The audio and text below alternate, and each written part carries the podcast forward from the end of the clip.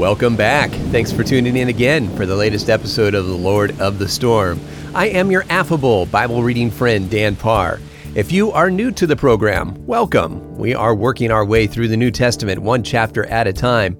We've already gone through Matthew, Acts, Romans, and Hebrews. Today, we pick it up in 1 John chapter 2. If you're turning there in your Bible, it's towards the end of the Bible, not to be confused with the book or Gospel of John, but it is by the same author.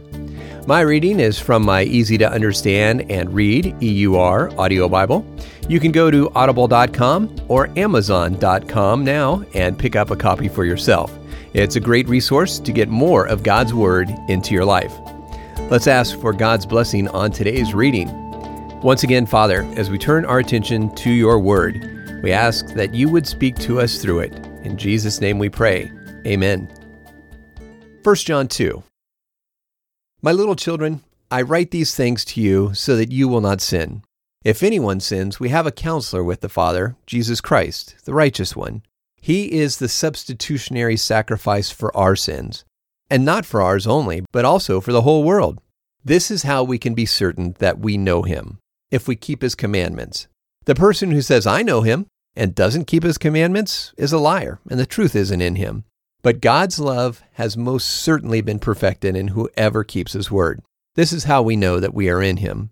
He who claims that he remains in him should himself also walk just like he walked. Brothers and sisters, I'm not writing you a new commandment. It's an old commandment which you had from the beginning. The old commandment is the word which you heard from the beginning. But I do write a new commandment to you, which is true in him and in you, because the darkness is passing away, and the true light already shines. He who says he is in the light and hates his brother is in the darkness even now. He who loves his brother remains in the light, and there is no occasion for stumbling in him. But he who hates his brother is in the darkness and walks in the darkness and doesn't know where he is going because the darkness has blinded his eyes. I write to you, little children, because your sins are forgiven for his name's sake. I write to you, fathers, because you know him who is from the beginning.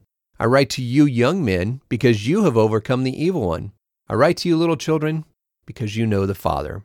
I have written to you, fathers, because you know him who is from the beginning. I have written to you, young men, because you are strong, and the word of God remains in you, and you have overcome the evil one. Don't love the world or the things that are in the world. If anyone loves the world, the Father's love isn't in him. For all that is in the world, the lust of the flesh, the lust of the eyes, and the pride of life, isn't the Father's, but is the world's.